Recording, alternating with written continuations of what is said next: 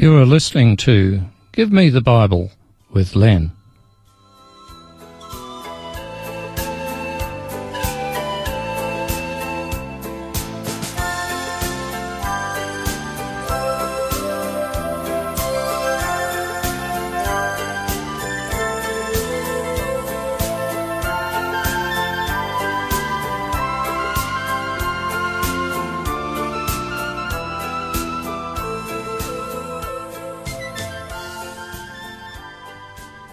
Today's topic is the world's greatest story.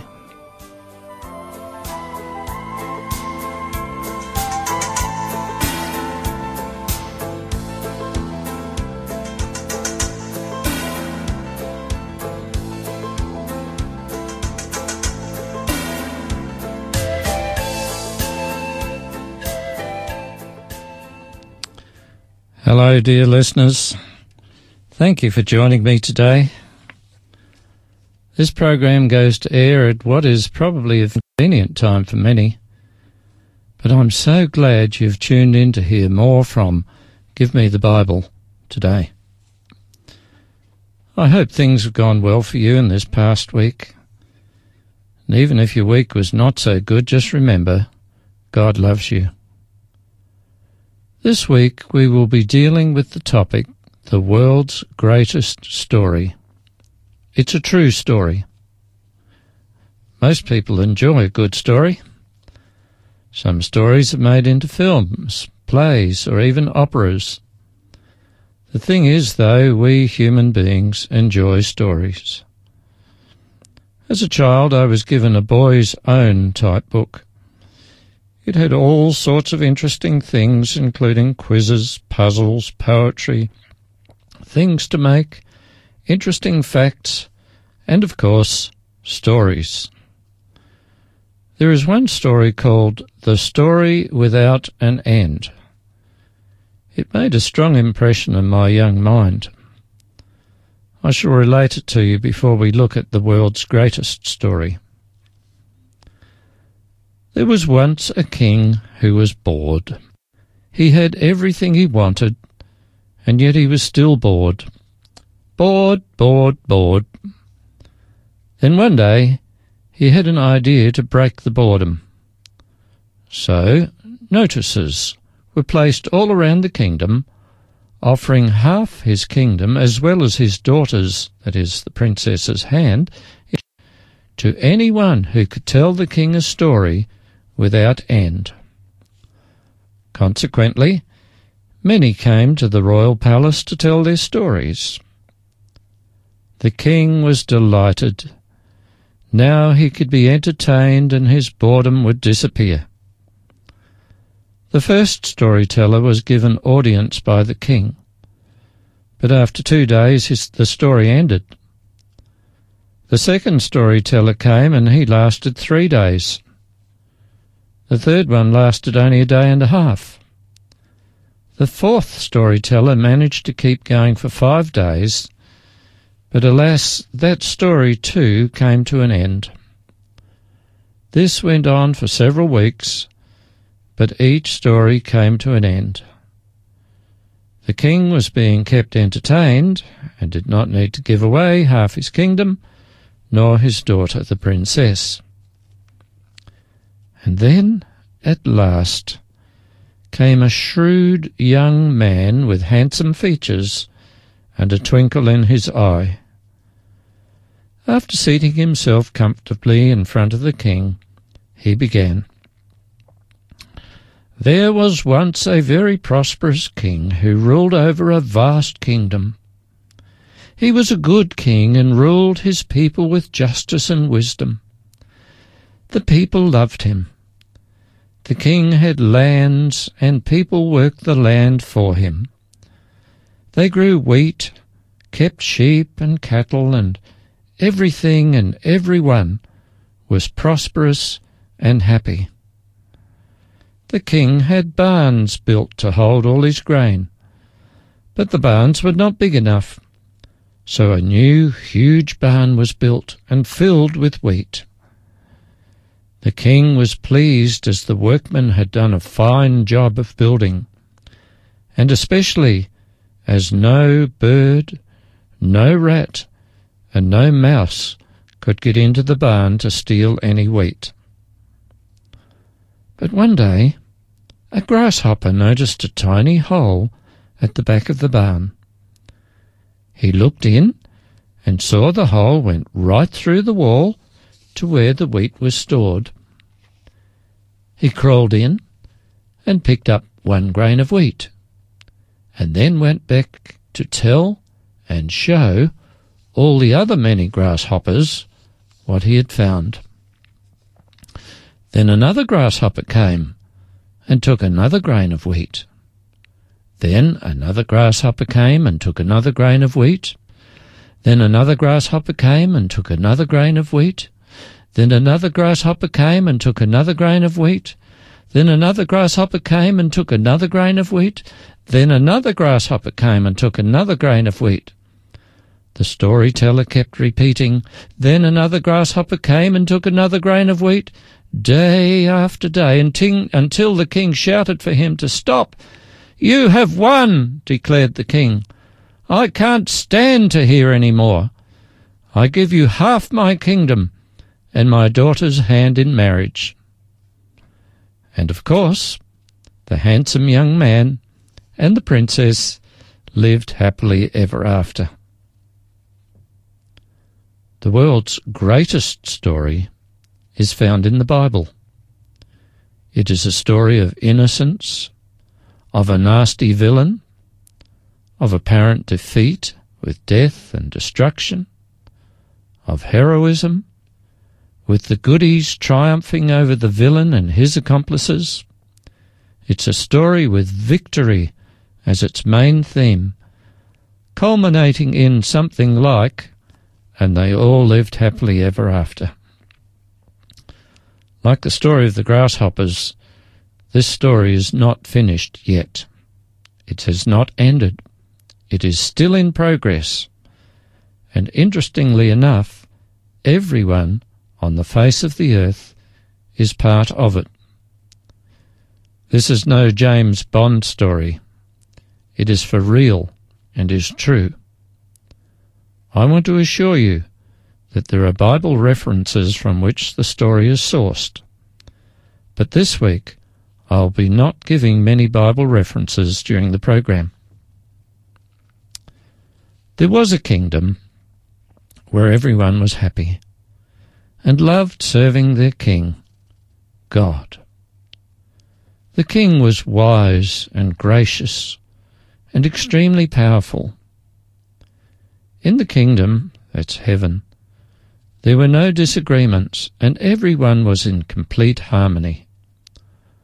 All of the subjects of the king had their assigned tasks to do, and they did them willingly and well, because they loved their king and wanted to please him. One of the subjects was called Lucifer. His name meant son of the morning. He held a special position and served as chief of the subjects, and was always in close association with the king. Lucifer was extremely handsome. Sometimes he wondered what it would be like to be the king, and have all the subjects of the kingdom worship and adore him instead of the real king. The more he thought about it, the more he liked the idea. Eventually, the idea became an obsession, and he decided to start a campaign to get the subjects of the kingdom to worship him. But how? He eventually decided to sow some seeds of doubt in the minds of the heavenly beings and get them to wonder if the king really loved them or not. So he began a whisper campaign. When he had a chance, he would whisper, Psst! Do you know that God forces you to serve him? If you go wrong, he will wipe you out. You can't really trust him. But you can trust me because I'm like you. If you worship me, I will always look after you. You can trust me. And the whisper campaign grew and grew until many heavenly beings believed the lie and gave their allegiance to Lucifer and not to their real king, God. Of course, the king heard about it and needed to do something about it. Otherwise, there would be total anarchy in the kingdom. If the king destroyed all those who gave their allegiance to Lucifer, the allegations Lucifer made about God would be true. All the other heavenly beings would then only serve the king out of fear instead out of love. So it was necessary for the king to banish Lucifer and his followers, to send them away so they could not stir up any more trouble in God's beautiful kingdom. They were cast out, about one third of the inhabitants of the kingdom of heaven. Far away in the universe, in the galaxy known as the Milky Way, was a brand new planet God had created. He named it Earth.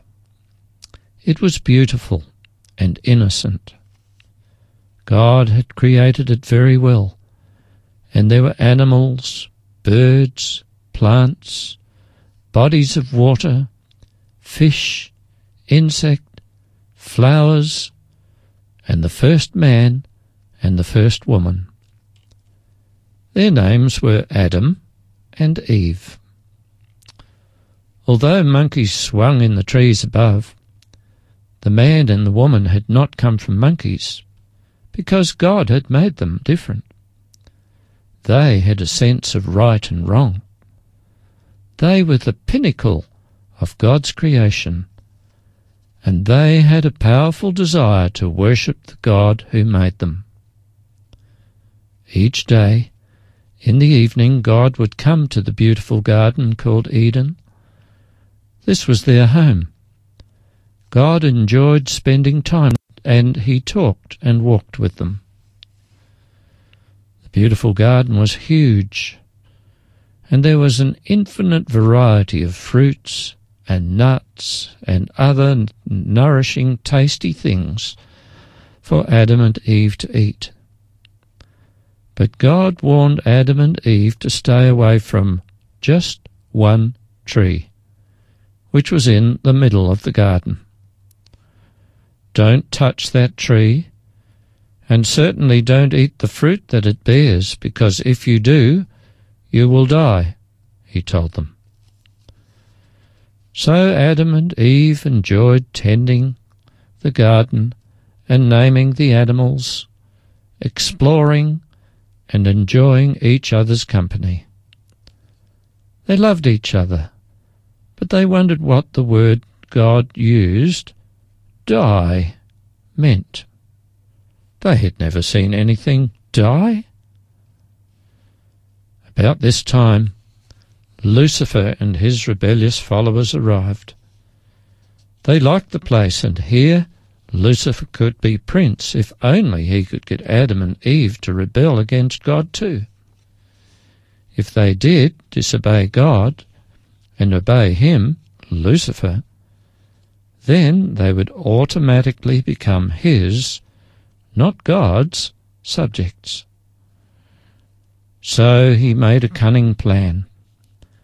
He would try to trick Adam and Eve into doing the only thing they were told not to do, and that was to eat from the fruit of the forbidden tree.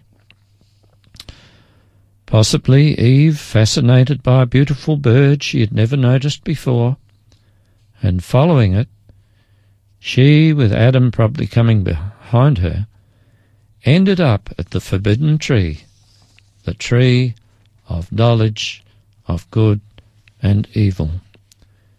We'll take a little musical break here before we go on with the story.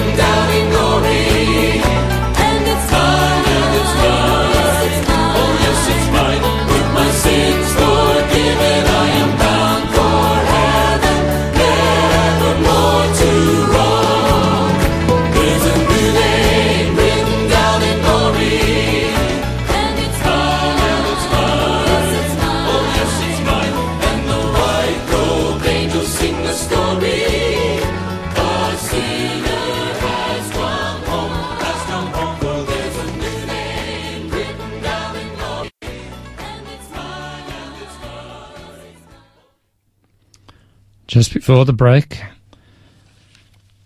we heard how that Eve and Adam approached this tree that they were told by God to stay away from.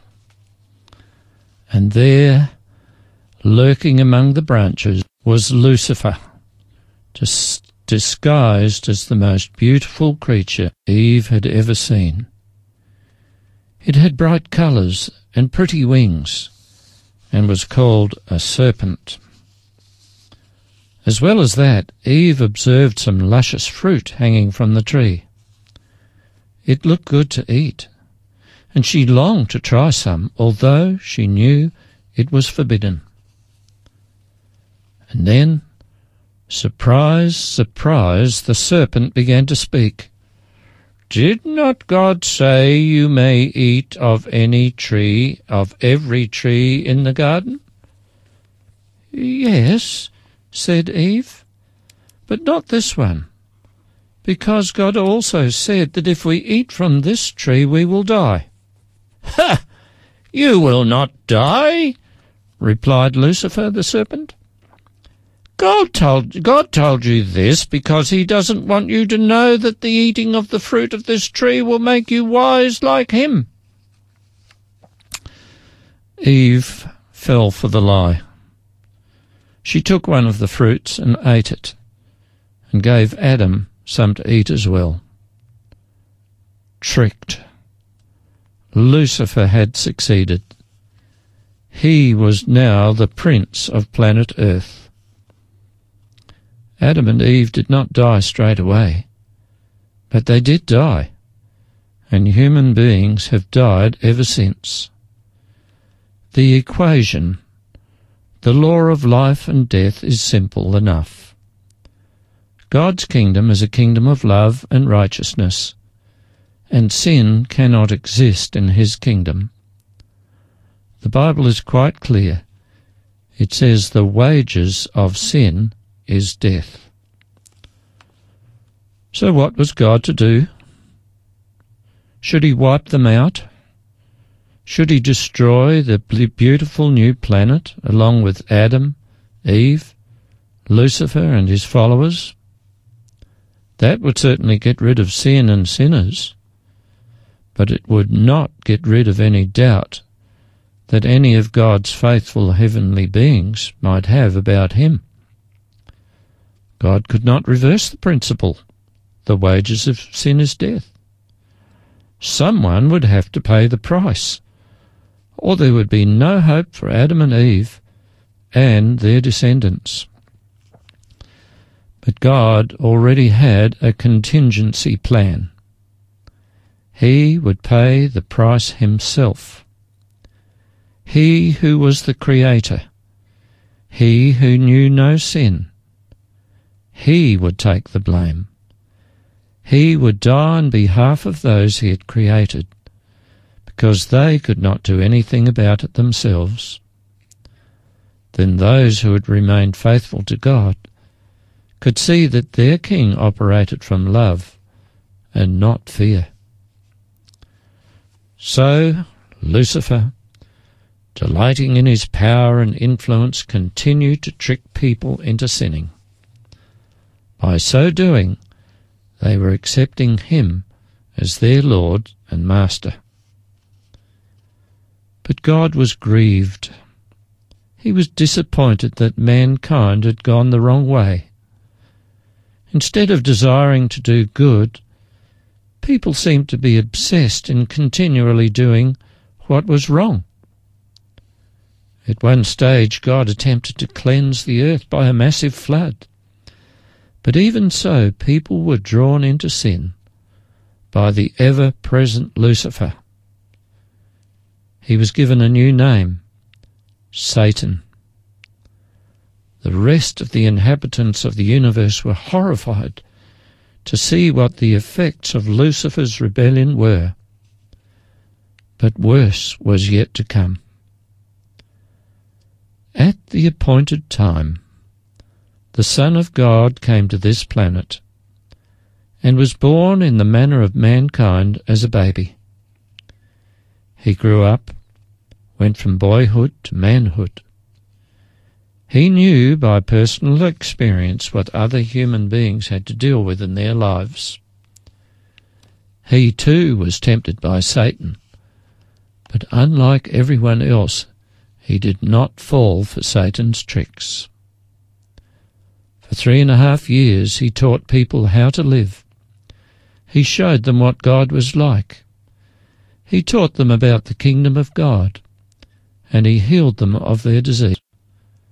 And then he was murdered and suffered a cruel death, not because he had done any wrong, but because he was God taking the punishment of all the people on earth, taking the punishment for their sins. He met the conditions of the principle, the wages of sin is death. He paid the price.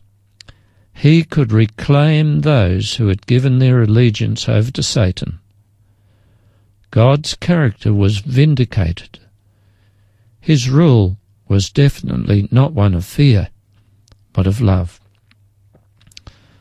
But had Jesus, the Son of God, remained in the grave, all that he had done for mankind would have been of no use whatever. But he rose to life again and eventually went back to heaven to be with his Father. But now he had a different role. He became the high priest who was and is in charge of the forgiveness department. When people ask for forgiveness, he deals with it. If the people are genuinely sorry for what they have done, they will be forgiven. That is guaranteed. He, the Son of God, Jesus, had taken their punishment, and he willingly forgives repentant sinners and wipes their slate clean. Those who are happy to continue in their sinful ways, well, they have to bear the consequences of their sins themselves. This is the world's greatest story up until the present time. But the Bible reveals what is yet to happen. God is not sitting around watching the clock. He is going through the records of all the people who have ever lived and is judging who will receive eternal life and who won't. The judgment is determined by whoever has accepted Jesus' death in place of their own and have asked for his forgiveness. At the appointed time, Jesus will then come back to the earth to, to collect those who are his, that is, the saints, both the living and the dead, who will be raised to life again, and he'll take them all back to heaven, the kingdom of God. But the story still does not end at this point. In heaven, the saints will have the opportunity to check out God's judgment, just to make sure that the judgment was fair and proper. When this is done, the earth with Satan and his evil followers will be destroyed forever by fire. There will be no questions about the goodness and justice of God by the other heavenly beings and other beings throughout the whole universe. They will have seen more than enough of the works of Satan. They will have seen the sin, the destruction, the murders, the dishonesty, the disease, the suffering, the death, the breakdown of all that is good. And they will have also seen that at all cost the life of the Son of God. They will have seen that God's rule is governed by love, not fear. They will have seen that the accusations made about God by Lucifer were nothing but lies. Never again would there be any any doubts about God, their King. Then God will make all things new. This planet will be made new. God will clothe the planet with plants and animals again, and it will be the home of the redeemed, the saints of God. The Bible doesn't have much to say about what I'm to tell you, but I am of the opinion that the saints of God will always be considered special throughout eternity because they cost the life of God's own Son. But what the Bible says about this time is, Eye has not seen, nor ear heard, nor in the heart of man, the things that God has prepared for those who love him. In reality, the world's greatest story has no end because eternity is infinite. That is, there is no end. You and I are in this story somewhere, and how we will eventually end up will depend on us. God's done his part in bringing about a positive outcome for our lives, but it doesn't all depend on him. It depends on us too. My question for you is which side will you choose? Will you choose the way of life? Or will you choose to take the consequences of your own sin, that is, eternal death? I've made my choice. I've chosen the way of life. I've chosen to serve God. I have chosen to accept the substitutionary death of Jesus for my sins. And I really hope you do the same, dear listeners. So that's it. That's the world's greatest story. I hope you can join me next week. In the meantime, I wish you God's blessings and hope for the future.